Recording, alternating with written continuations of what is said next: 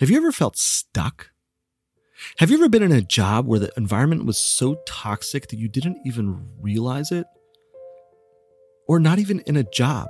It could sometimes be in a family situation or in a friend's situation where the situation just gets so toxic that you start hunkering down, keeping your eyes down to the ground, not focusing on anything around you, making yourself as small as possible, and it affects everything that you do. What next? How do you get over that? How do you get through that? What are some words that could potentially help somebody who goes through such a feeling, such a time in their life? It's not easy. It's very difficult. It's troubling and it's hard and it just. Ah, what next? It's going to be awesome. Today's guest shares tons of stuff, including that, mountaineering, other things. We'll be back.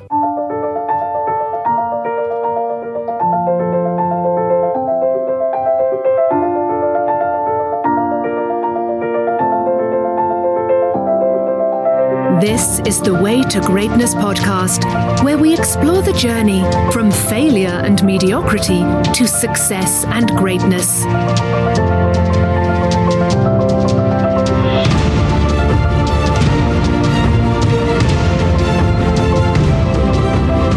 And now, your host, Ari Gunzburg.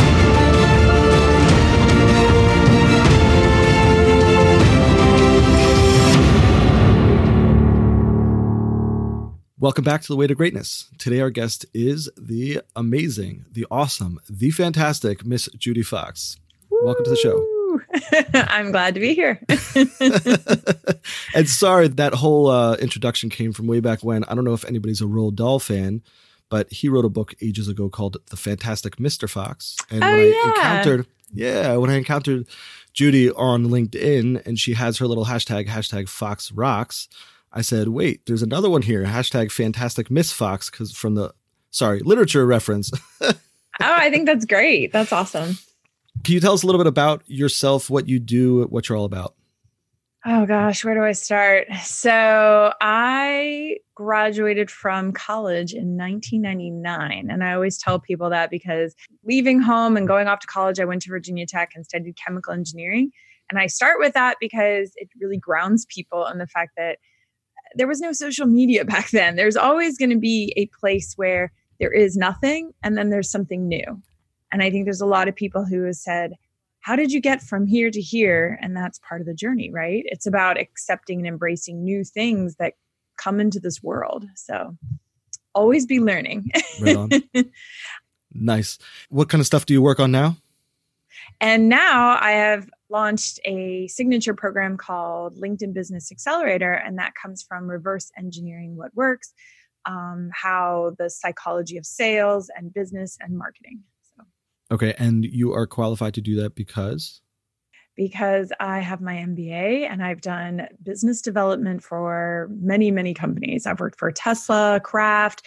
I have a presidential candidate that is one of my clients. So that's yes. awesome. And I love that you started from that angle, but really I was giving you a perfect opening to sit there and be like, because I hit 3 million views in 2018. Oh, yes. But honestly, if you notice, the results for the clients is way much better and stronger than anything you could probably ever do for yourself.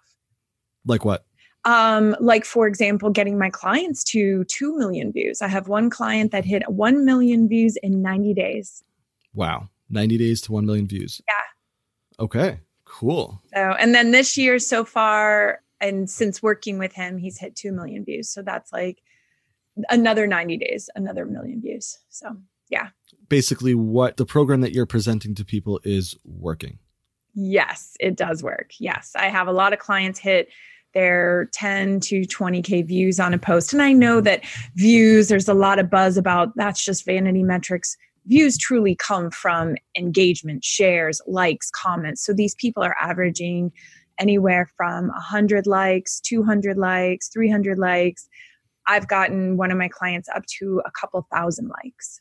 Oh wow. Okay. Yeah and that translates to opportunities. Mm-hmm. I've now had clients get featured in Forbes, and clients are getting featured and getting messages from Arianna Huffington from Huffington Post. And the ripple effect is large and wide.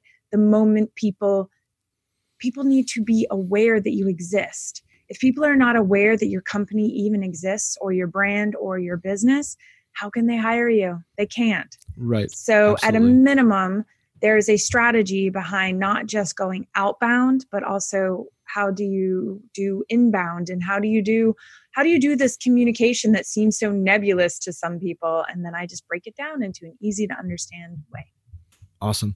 I love that you started with your educational background and stuff like that, but yeah, the results truly speak for themselves. And we live in a world where if somebody were doing exactly what you did with the results that you have without the MBA, they would already be ahead of the game. And here you are, you're like, but I also have my MBA and I've also got all these this mm-hmm. long history of doing what works for people who who need it and getting results, which is fantastic. Yeah. I think the main thing is I'm not very good at what happens is we don't necessarily always brag on ourselves because there are some things that when you really do work hard to get the results for your clients, you're not out there as much anymore yourself. So it is an interesting balance between trying to get results for your clients and then turning around and being able to say, hey, this is what I do. So thank you for offering me this opportunity. That's actually really, really helpful to me. So thank you. Awesome. Glad to have helped. Yes. Should we get into some a little bit more difficult stuff? Yes, I think that's a great segue. awesome. When we initially met, we were uh, promoting and working on this giant event called the LinkedIn Global. And I can't remember, I think it was when you were on the panel over there and I was listening in the back, and you mentioned that you had gone through a tremendous amount of failure throughout different things in your life. We know that you went to college in 1999 and now it's 2020. And so between 1999 and 2018, when you hit 3 million views and around the same time that you launched your LinkedIn Business Accelerator, what kind of journey have you had in those times? Like, what are some of the low points that you've had? I'd like to get to the high points also, but yeah, to understand where you're coming from and whatnot, what are some of the low points that you've hit along the way? Well, I think if you've been putting yourself out into the world in any capacity, any capacity, or stretching your boundaries, which I think we all should be doing at all times, you will come against walls of either self made limitations that you might just have yourself, or you have a limiting belief. So I was faced with a limiting belief that there's a lot of talk out there about you have to pick your ideal client or you don't know what you're doing if you don't know your why or you can't do this and you can't do that. There's just a lot of buzz out there about how you have to do it. And so what you truly and what I've had to learn is to shut out a lot of the noise. And that's not easy especially when people that you you just look at them and you're like that's great but I kind of have to learn it myself I have to figure this out so some of the things I've come across is trying to move from what I've done most 20 years of my career was based more on a salary or hourly model. And I would say that's a huge part of the way I was raised in society is go out and get a job and get a salary. And I think when you become an entrepreneur, some of the areas that you first have to face is how do I price this? How do I pitch this? And so uh, I'm lucky that I've worked in consulting for 10 of those 20 years. And in consulting, you have to pitch proposals. And I was doing proposals that were million dollar proposals.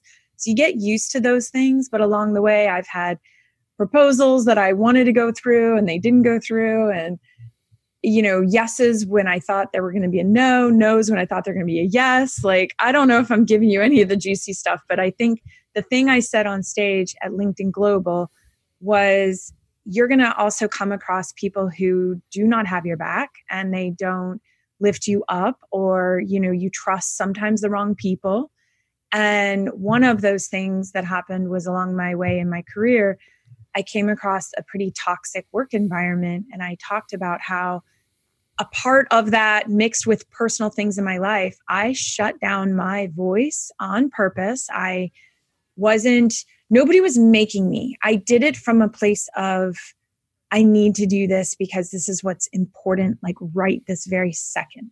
And so I did not make any public posts, any likes, any comments. I just had my business running in the direct messages. And I did that for 4 years. How long ago was that? 2014 to 2018. And 2018 is when I came out on the platform and started making content again between 2014 and 2018 you were doing social media consulting I was doing business development for engineering firms and for my own company, but doing it through the direct messages, networking and talking and relationship building and communicating and going for coffee and but not necessarily I need to be seen and heard in a public way on making content. So many people think about content and that's why what I talk about is different. It doesn't the way I've ever built a business is not actually by making content. Content ends up coming out of a place of you actually have the time and freedom to make the content now because you're not struggling. You have the business and you can make content. And that's actually most of the businesses I work with now. They want to be seen and heard, but they have a business behind them now.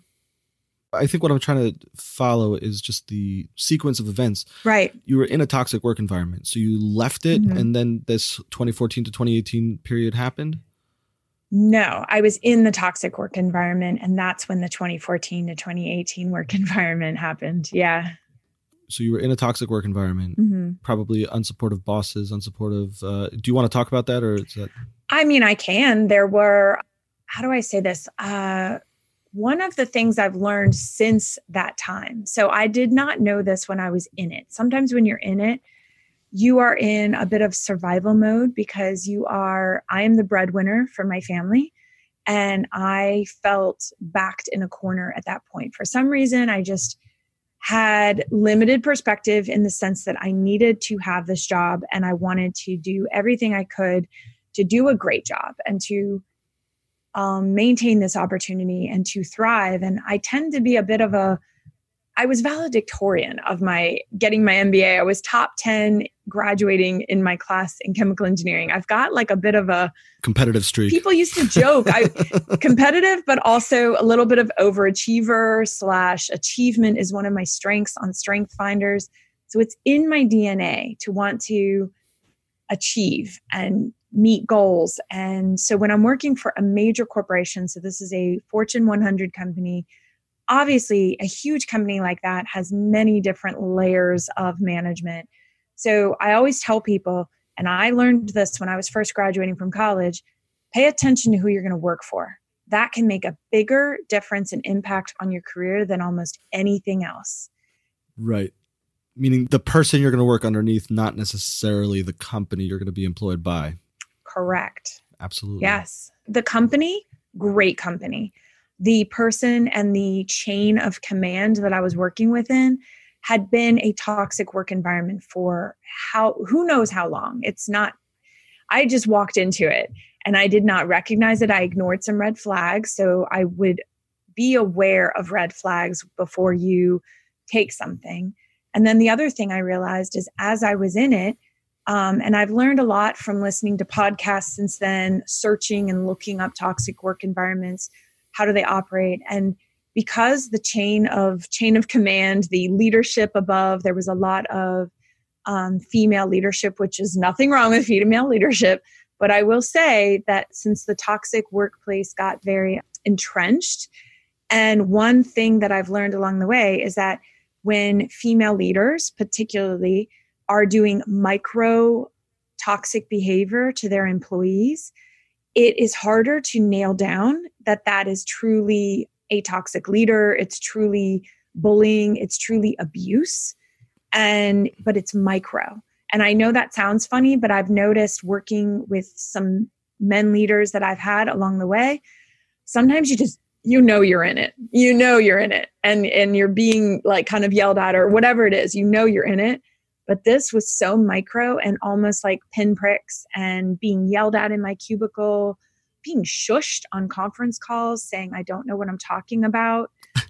Those are things that should be done in private. If you are truly managing an employee and they truly do need correction, you do them in private. You don't embarrass them, you don't publicly shame them. One on one. But there was so much public shaming, so much um, bait and switch goals that were here, and then you met the goal, but then it moved.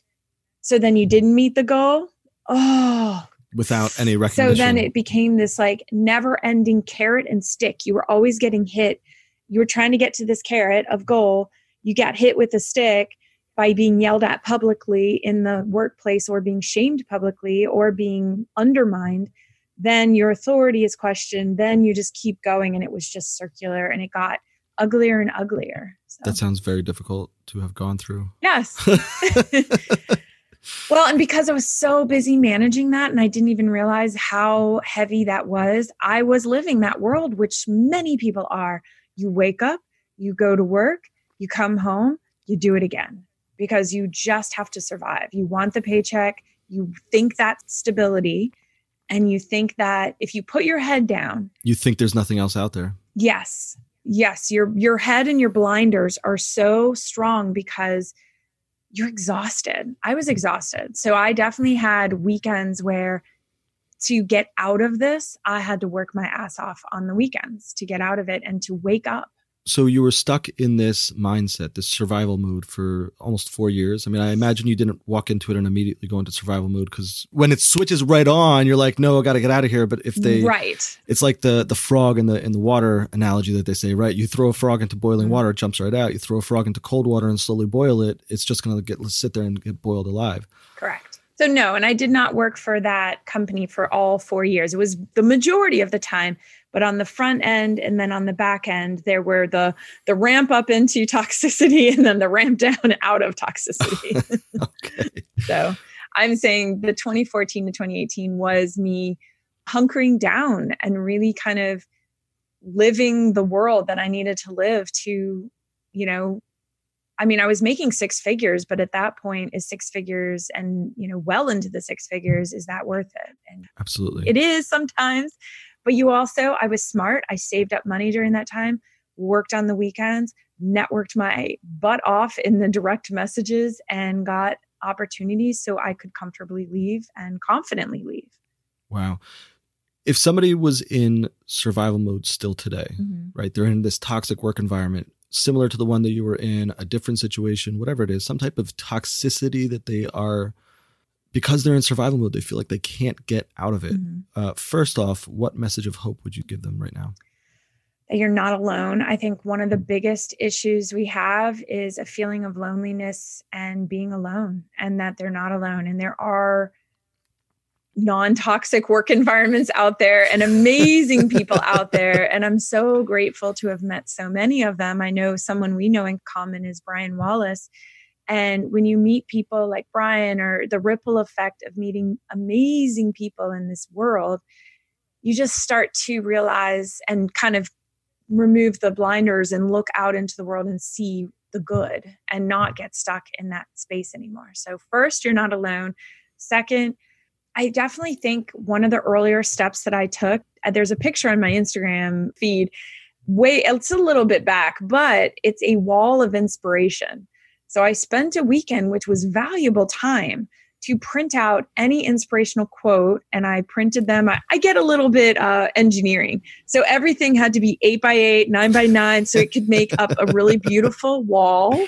But it was truly engineering feat. and it was just completely, you know, like this wall of inspiration that I would read every single quote. And if you think about it, that's retraining my mind. I didn't realize that's what I was doing, but I was retraining my mind to, li- I had one that was how to live your best life. There was like eight steps to live your best life. Don't think about what other people think about you. You never be able to control that. Don't do this, do that, do this. Like drink water. One of them just says drink water. Get a good night's sleep. Prioritizing good sleep is, and I just had this huge wall of them and I still have them and I need to unfortunately I have like an air duct now. I got to like find a nice wall I want to put them on, but it changed everything. You have to change your inner mindset and your inner talk.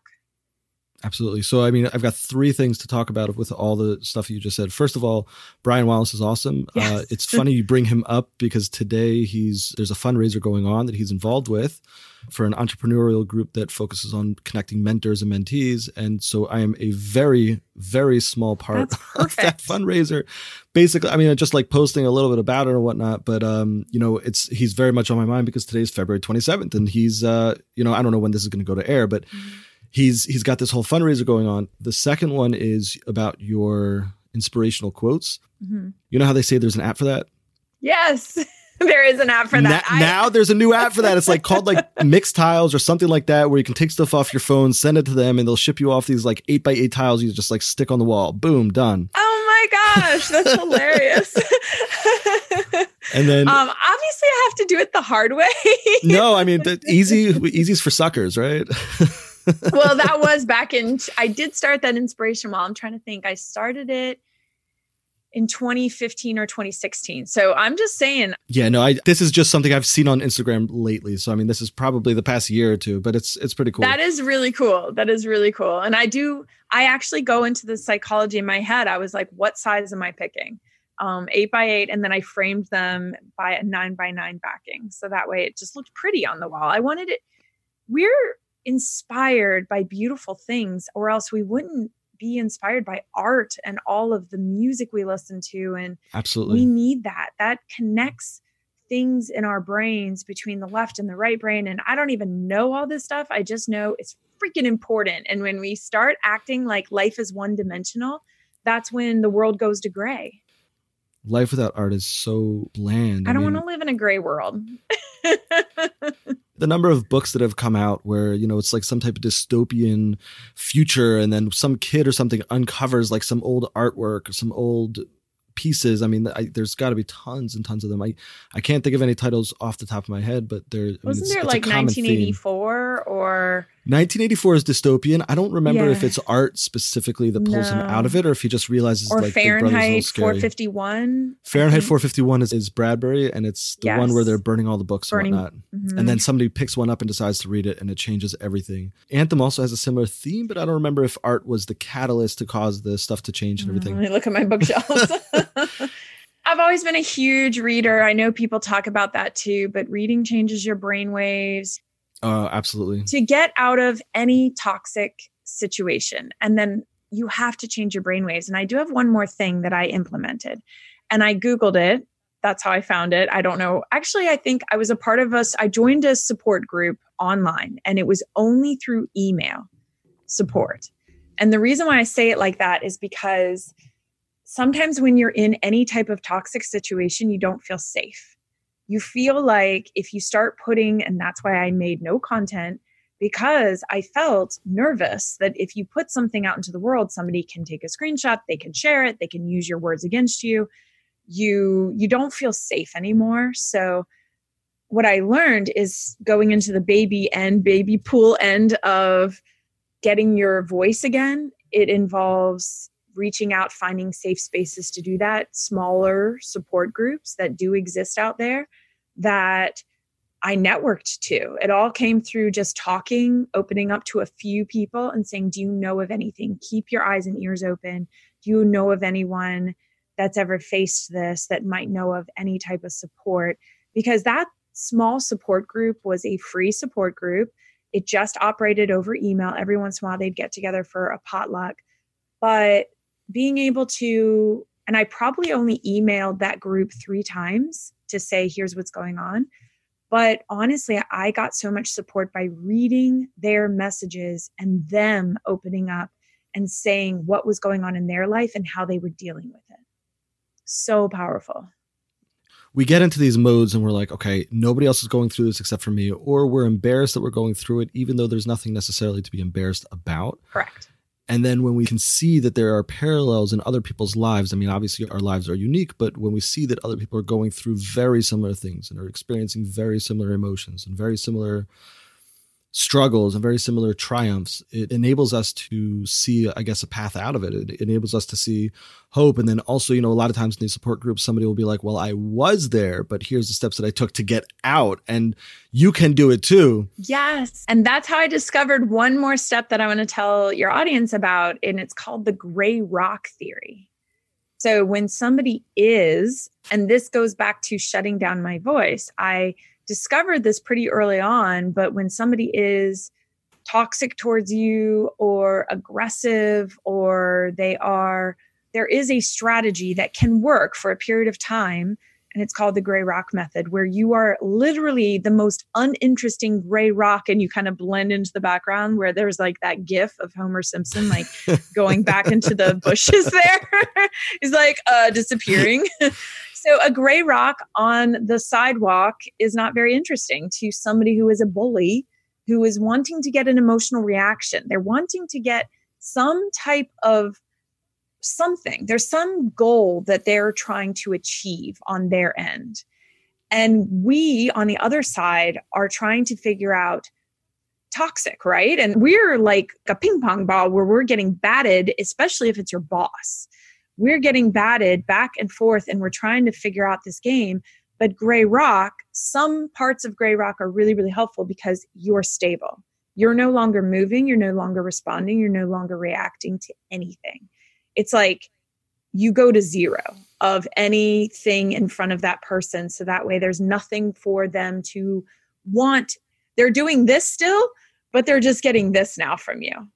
Instead of bouncing around like a ball, it's just dropping straight to the floor and they're like, eh. So they put more of their time and energy into it. Does it work? That is the theory. And there's parts of that theory that worked. Yes, it definitely worked. Yeah parts of it that worked. This is like a more elaborate, I feel like this is a more elaborate theory of sticks and stones may break my bones, but words will never hurt me, meaning obviously that's a response. But if you use the stick and stone, you know, and you sit there and you just don't allow the words to hurt you, which obviously they do, but yeah, I feel like it's a more elaborate, more. That one was hard. More framed theory. That one's very hard, especially if you decide to tell it to the people or using well sticks and stones would break my bones. And just that just that backfires quickly.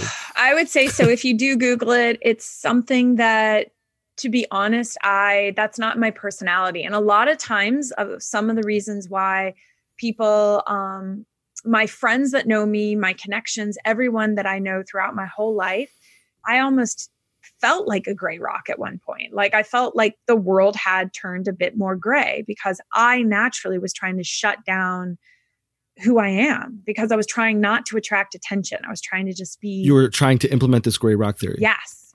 On okay. myself to reduce what I could of the bullying, of the behavior to try to to see if I could minimize and get it to stop like because I was no longer an attractive target. Right. And the problem is, is that I've seen this also in other things that sometimes when we try to implement a personality shift in one area of our life, it's kind of hard to compartmentalize and then it that's it shifts over into the other parts of our life. And that that sounds like that kind of happened to you. Yes. And so that's why when 2018, when I when I I did hire at that point, I had saved up money. I knew I had contracts, I had corporate clients to leave and go back out and be back in my entrepreneurial shoes. But I started making content. Somebody said I was like an uncaged bird that was like able to sing again. And I have some close friends that have known me for over 20, 30 years. And they're like, holy crap. um, and I think that's a little bit of it. Like I came out and I was like, I had been like I don't know, like a butterfly, you know, in a cocoon, dealing with this situation, having my head down, trying to get my work done, trying to do a million things all lined up. And finally, I could cut off all those things and I didn't have to be a gray rock anymore. And I was like, ta-da! amazing, amazing. It's it's literally like what they say that you know they put you through the ringer, and yes, doesn't sound like it was easy going through it. It doesn't sound like it was pleasant, but hopefully you're a bigger, better, stronger person through it. Yes. And now I still face things. We're never going to get I I feel bad saying this and I wish that maybe I need to be a little more positive, but I there's so much bullying that's happening out in the world and so much um there's a lot of there can be hate speech. I try not to focus on that, but and I don't necessarily think that's my platform to try to solve that at all. I honestly think there are amazing amazing groups and people who are working on that and I just don't know where can we ever get rid of it? Like can we ever stop the the pain that people cause when they don't realize they're so part of it is there are some people out there and i will say there's many different buckets you can put people in but there are some people who don't necessarily realize they are being a bully and they're toxic and i think they get glimpses of it and they don't understand why that person is reporting them to hr or and the problem is it has to be a pattern over time and i left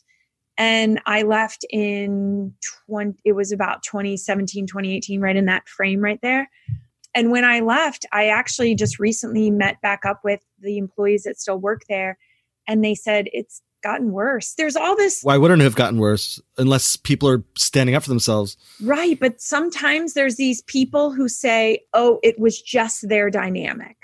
Okay. I don't know. I don't know.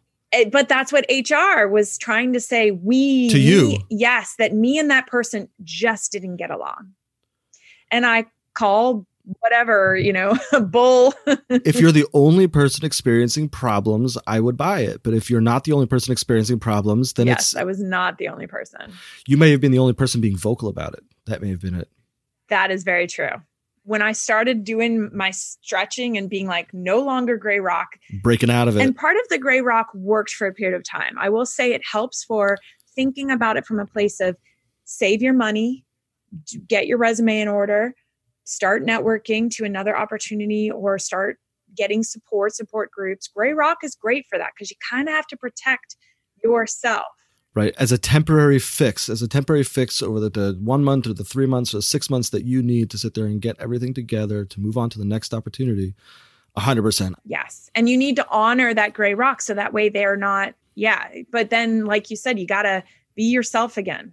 it's not it's not a long-term solution. It's a, you know, I have to be in this situation for a little bit longer. I'm going to focus on not being a problem and just keeping my head down to get the stuff that I need to get done and and moving right. on and everything. And so I'm going to segue out of this topic a little bit. Yeah. I think we I think we I think we hung out here for long enough. And but you know, we were talking just before about beauty and how beauty helps so much to bring vibrance to light in our lives and in the things that are going on around us. And I know that we've connected before about mm-hmm. nature and you know nature something yeah, I know. I know it's a great is is that just a photo or is there actual light coming through because it's like with a window behind it? Oh, it does look really cool. It's just a photo. It looks really good on video. Yeah. Okay. You want to tell me a little bit about some of your experiences out in nature? I know you've climbed some mountains, you've done some caving. Yeah. So when I was younger, I I can't remember. I think so I've been keeping journals since I could probably write. and the earliest things in my journals because I grew up going to Catholic school, going to church every weekend and one of the biggest things that started to hit me around high school and college was I just feel at peace in nature. I feel like there's a voice that I can start to, I can quiet other voices and I can start to actually connect in that spiritual way that many people talk about, but I just wasn't necessarily getting some of that by sitting in a pew at church. I was just starting to feel like I need to spend more time in nature too to really connect back with myself hear my own voice, hear and be spiritually connected to the world. And I just feel like it kept pushing me to spend and also challenge myself out there. Like I was really attracted to search and rescue and caving and rock climbing and any sport. I listed out every single. Did you get your woofer? Yes, yes. Nice. Yes. You keep it current? I have not. Oh. but definitely I wanted to climb Mount Rainier. And instead of thinking, oh, I'll just find a guide group to take me up Mount Rainier, I was like, well, I can just, I have a friend that used to be a mountain guide. So I contacted him and put a team together. And then we did it. And then the next time I climbed Mount Rainier two years later, I was the lead climber. So I had all the training, all the experience to, and set up crevasse rescue and teach these things. And I think the other thing, and especially when it comes to women, when they get into very um, just outdoorsy adventure, leading a team of men up the mountain. when I look back now, I look around and that was the only team that was me leading. I mean, we're all a team, obviously, but I came in with the most like experience. This is considered hierarchy of I will be front lead on rope and what does this look like and how do we operate as a team and we did amazing that was incredible climb rainier has a lot of technical climbing on it yes well it has a lot of crevasses and a lot of potential snow bridges over crevasses depending upon the time of year you go it's not how do i say this rainier can be an easier mountain to climb but But if uh, anything hits the fan, if anything hits the fan, you better be trained. You better have your skills. And that's really what it's all about. Anything you do in life, it's all about being prepared for it. It's not about wanting it to happen. You don't really want the worst to happen, but you hope that you have a team prepared to handle it my WFR instructor, by the way, for those who don't know, WFR stands for Wilderness First Responder. It's a medical certification to use out in the wilderness. Mm-hmm. Anyways, my instructor has a great saying. His name's Jerome Gabriel. He says, There's no such thing as bad weather, only bad equipment. And bad decisions. Yes, yes. Because I think when we faced a whiteout conditions, we were almost 500 feet from the top and we turned around because there is a Bergschrund. Bergschrund means where the cap of the mountain has separated down from the lower glaciers, and you have to go through basically a sketchy section. right. where right. if you fall, you could fall 100 plus feet. Right. It's not like that gap is huge, a big deal. Yeah, it's not. It's I I held my breath. I was like, because you're lead climbing. You don't have a roped up course that right. you're going up you are literally lead climbing. And so, lead climbing and rock climbing is you are climbing unassisted above you. Right. Until you put an anchor into the wall. Correct. And then get your rope snapped into that anchor, you're falling between you and the last anchor that you set. And you've yes. got limited anchors. So if you, you might have to be setting your anchors five or 10 or 15 feet apart. And so a fall can be pretty hairy if it ends up happening. Correct. That fall, the way we could anchor, we literally couldn't anchor there was going to be a section where if we fell, it, it could have been 50, 20, 50 feet, which right. could be fatal depending upon how you fall. So in climbing and stuff, also like there's a whole concept of how you measure the force that's applied to the rope. Mm-hmm. The longer that you fall, the more the force is applied to the rope, and these ropes can handle a lot, mm-hmm. but not everything there is always going to be that breaking limit and stuff. And so the more space you put between anchors, the more likely it is that if God forbid something happens, that a rope could actually snap. And so that's why in those types of situations, it can get hairier and mm-hmm. hairier and hairier. And so we circled back and I mentioned how that really turns into incredible leadership skills. Any amount yep. of time you spend in nature in doing a hike, doing even just a walk, you can at some point really circle that back, especially if you are leading a group or you're part of a group. Everyone is a leader within this group because at some point you could be called upon to help out in an emergency or something. Like we all take for granted how people relinquish their power to leadership when truly you are the leader you need to be inside yourself already. As long as you believe in yourself, absolutely. Yes. And the other thing also you mentioned that you were very close to the top, very close to the summit, and you decided to turn mm-hmm. back. There's another saying that I like to tell people all the time: the only bold mountaineer is a dead one. oh, yeah. Because it's like some people they're like, oh, why didn't you just charge forward and be bold and like seize the day? And you're like, because that's how people die. Yeah, whiteout conditions means you literally cannot see the difference between the mountain and the sky. Anything. And you literally, each step you take, really you're going down or up, whichever direction, it doesn't matter, but you literally cannot tell what's about to happen, what the angle of the snow is. I mean, you could just like and slip right off the mountain, yep. and you are roped up at all times. But when I say anything can happen in a blink of an eye on a mountain. And even if you have four or five or six people and they're all roped up together and whatnot, yeah. if one person falls and nobody else is paying attention, there's always that possibility. They're like a zipper effect. Yes, yes, yes.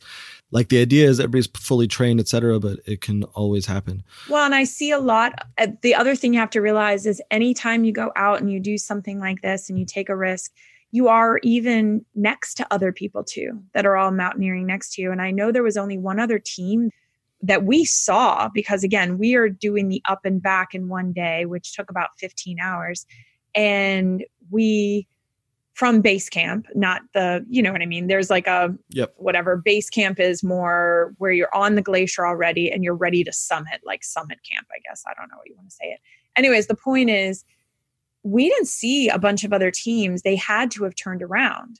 And so if you actually want success and climbing a mountain, you have to have the training to know how to work together as a team, communicate. The faster we had every stop nailed down to know exactly when we stop, rest stop, okay, water, food, this, this. Like you don't take a minute to fumble around or you lose something and it falls down the mountain like everything has to be tied to you. So uh, when i saw the other teams going up the mountain they were not as prepared.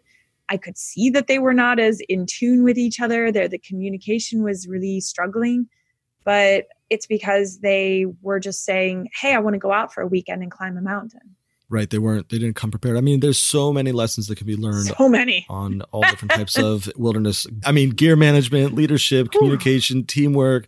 You could just list it on and on and on. But i want to jump back to something you had mentioned before how when you get out into nature it helps you quiet down. I'm saying i, I know for myself my best ability to be fully mindful and in the moment is anytime that i'm out in nature with one small caveat anytime that i'm out in nature and not like, oh, I'm out in nature. I should be trying to get like photos and videos to be able to post and everything because that always sits there and distracts you and whatnot. But when I'm like, okay, I'm here, I'm good, like backpack on, whatever, outside, I can truly detach. And it's sometimes it's the only time that I can truly detach and everything because we have so much stuff going on in our lives.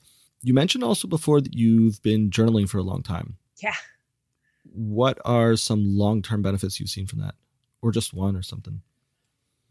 One of the first long term benefits is being able to see that I really am who I am. I I can change and I can consistency. Yeah, I can try to change a lot of things about myself. I think we are all you're either moving or you're kind of just stagnant and you're staying in the same place. And many of us, many of us, whether we admit it or not, the inner voice inside is saying, I want to improve something in my life, or it's experiencing some type of pain and saying, I don't want this anymore.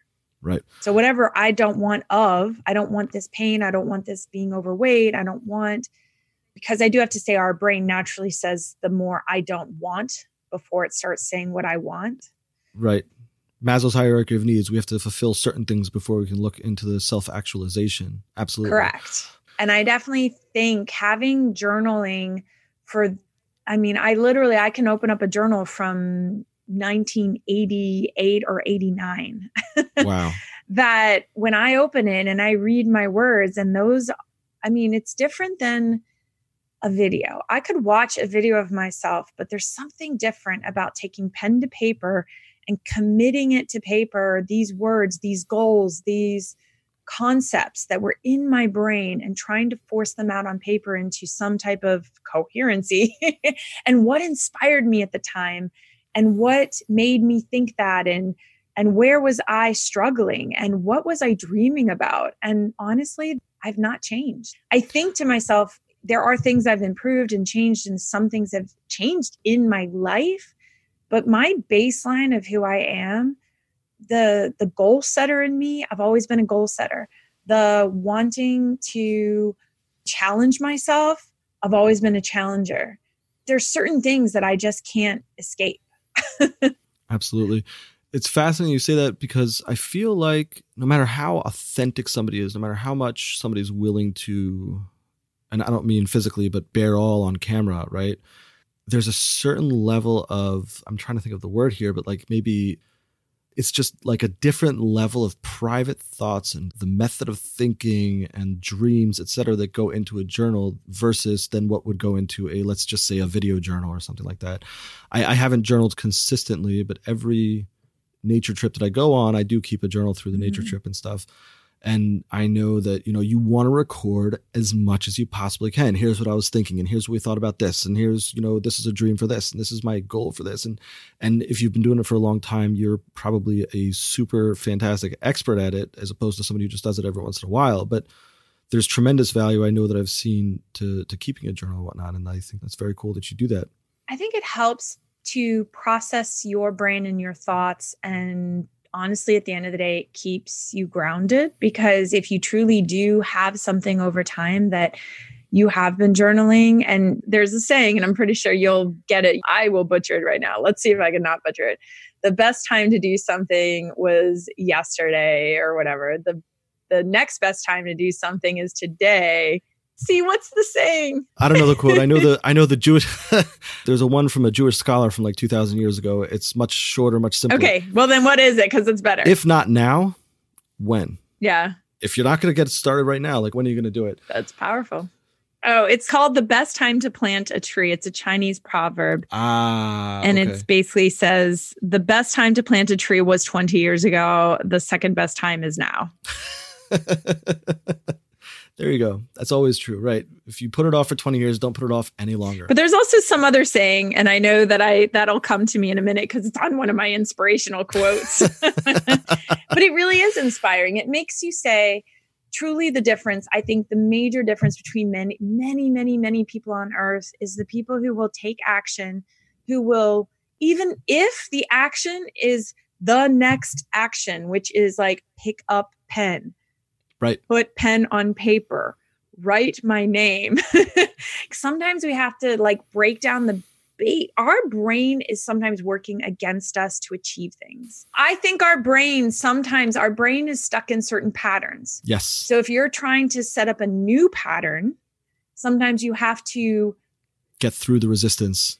it reminds me of like a kid. I'm trying to think of an idea here, but like you want them to do something, but you kind of want to come at it a little to the side so they're not spooked. Like you want them to take their medicine. So you behind the scenes get the medicine already and it's all ready to go. and you're not showing them the medicine yet, but you're like, oh, this is great. Drink this and then drink this. but it depends on the age of the kid. The point is, you have to do things in your brain because your brain is like pattern, pattern, pattern, pattern.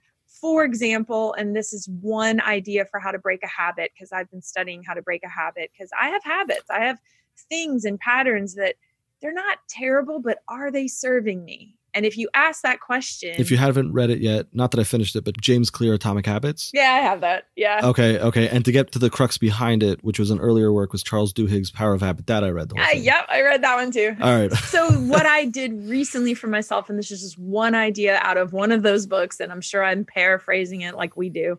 The point is, I've implemented it. I had to trick my brain to stop myself from doing something. I had to just say, I'm just going to stop doing it for five days, just five. I can go back to it. I can do it again. The moment you tell your brain or yourself, I'm never going to do that again. You're like, at least me, I'm a little bit of a rebel inside my brain. And I'm like, yeah, I'm doing that again. I need that. And honestly, I kicked the habit, but all it had to be five day increments. I had to say, okay, I can do it for five days. It's just, Just like, for five days, sure. yeah, five days I can not do whatever. I mean, I'm just going to say what it is. I didn't want to go to Starbucks as much as I was going to Starbucks. Sorry, Starbucks. but I was in a habit and I wanted to go through the drive through at Starbucks a little less. Right. And as any mom of any young kids, you know that it's nice just to go through drive throughs because then you don't have to get the kids out, Kid out of the car, sure. in and out of the car. You're just like drive through. And you feel like you have a little bit of a, a parent moment to yourself when you're like, I'm getting my drink, I'm getting my my frappuccino, whatever. I don't know what you're getting. The point is, I had to tell myself to stop that. I had to start with five days nice. and then I could do another five days. And now I can't even, re- I actually cannot remember the last time I went. I mean, it's not like been crazy long, but I've well exceeded the five days, but I've also not told my brain no. What I've told my brain is the next time you get one, you'll just have to do the five days over again. It's no big deal. You've done it before. My brain chills, my brain Right. calms down and doesn't self sabotage me. Self sabotage. Love the word. Yeah. Oh, we could go forever. I know. Uh, so, what are some thoughts for either in your own life of steps that you've used to lead yourself on your own path to greatness, or things that you think may help the general population, what to help them on their own path to greatness? Oh, wow. I would say the path to greatness is in between your ears. It starts here. The way you think about yourself is how you also end up talking with other people. The way you treat yourself is how sometimes you end up treating other people. So sometimes we don't realize that the kindest person we need to be kind to first is to ourselves. For sure. We'll be kinder to other people if we're kind to ourselves too. For sure. Yeah. We are often our own worst enemy, which is very Mm. unfortunate and very difficult.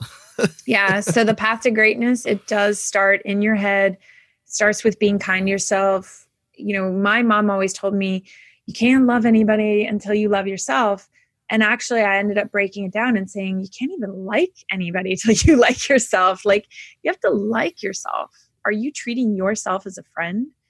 Because your friend would lift you up. Your friend would support you working on your resume. Your friend would support you networking and trying to put yourself out there. Your friend wouldn't cut you down. Your friend wouldn't say you can't do it. We have a close family friend who one time she get she's an emotional lady and stuff. She one time was like yelling at us. She's like, "If you don't take care of you, who's going to take care of you? You know, like you got to put yourself first sometimes. And people feel selfish when they do that a lot of times, but it's not selfish because you need to be okay in order to help others be okay. It doesn't, like you're saying, it starts. It goes back to that put your oxygen mask on before you can do it for your children. If you can't care for yourself, how can you care for others? So, Right. There's a lot of talk out there about going out and being kind and rippling out the kindness, but to be honest, I think if everyone just if we had a collective inner kindness day and all you had to do was be inner kind to yourself, I'm actually very curious how incredible the world would be that day. Me too. Yeah, it's a Me good too. one. So, path to one. greatness, be kind to yourself. And honestly, if that's all you ever did, you'd probably like succeed so much. Do you know how nice it is when you have really kind friends supporting you? Right. And then you do it to yourself. That's awesome. All right, last thing. If you were to tell somebody one thing that they could do today to launch themselves on their way to greatness, what would you tell them? Put one inspirational quote on your wall. To start with one. Just start with one. If you need to go to the app and get one, or if you just need to make it a simple post it note, just have one and pick one. It's all good. It's one action, one thing, one small change in your brain. Pick one small change in your brain. And you're saying read it daily. Mm-hmm. Yeah, have it somewhere that don't ignore if it. You're always in the kitchen at a certain time every single day, and you always stand there at your coffee pot, whatever it is you do, I make eggs every morning. So I have an inspirational quote right there, right above on the cabinet, so I can read it. It's right there. To help retrain your brain. Awesome. Yep. Thank you so much. If people want to get in touch with you or to learn more about your LinkedIn Business Accelerator, where would they go? Mm-hmm. They would go to Gudi Fox, G U D I F O X dot com. And awesome. you can get all the details and connect with me on all the socials and tell me where you heard me and say hi so I can be like, hey, hey, hey. awesome. It's been a real pleasure. Yes. There's so much stuff that we just didn't cover and everything. I mean, it's the limitations of only doing it in a certain amount of time and everything, you know, because I know we could do a 24 hour be kind inside your brain marathon. Hashtag LinkedIn Live, right? Yeah. but that would make it a little hairy. yeah, exactly. Got to be prepared, right? All right. Well, thank you so much. This was so great. Thank you so much. Bug Daddy Addy wrote, Inspiring podcast. I've known Ari for quite some time now, and this podcast is awesome. Keep up the great work, Ari. Thank you, David. I don't want you to miss a single episode. Make sure you hit that subscribe button. Thank you for listening to the Way to Greatness podcast, where we explore the journey from failure and mediocrity to success and greatness. Keep moving on your way to greatness.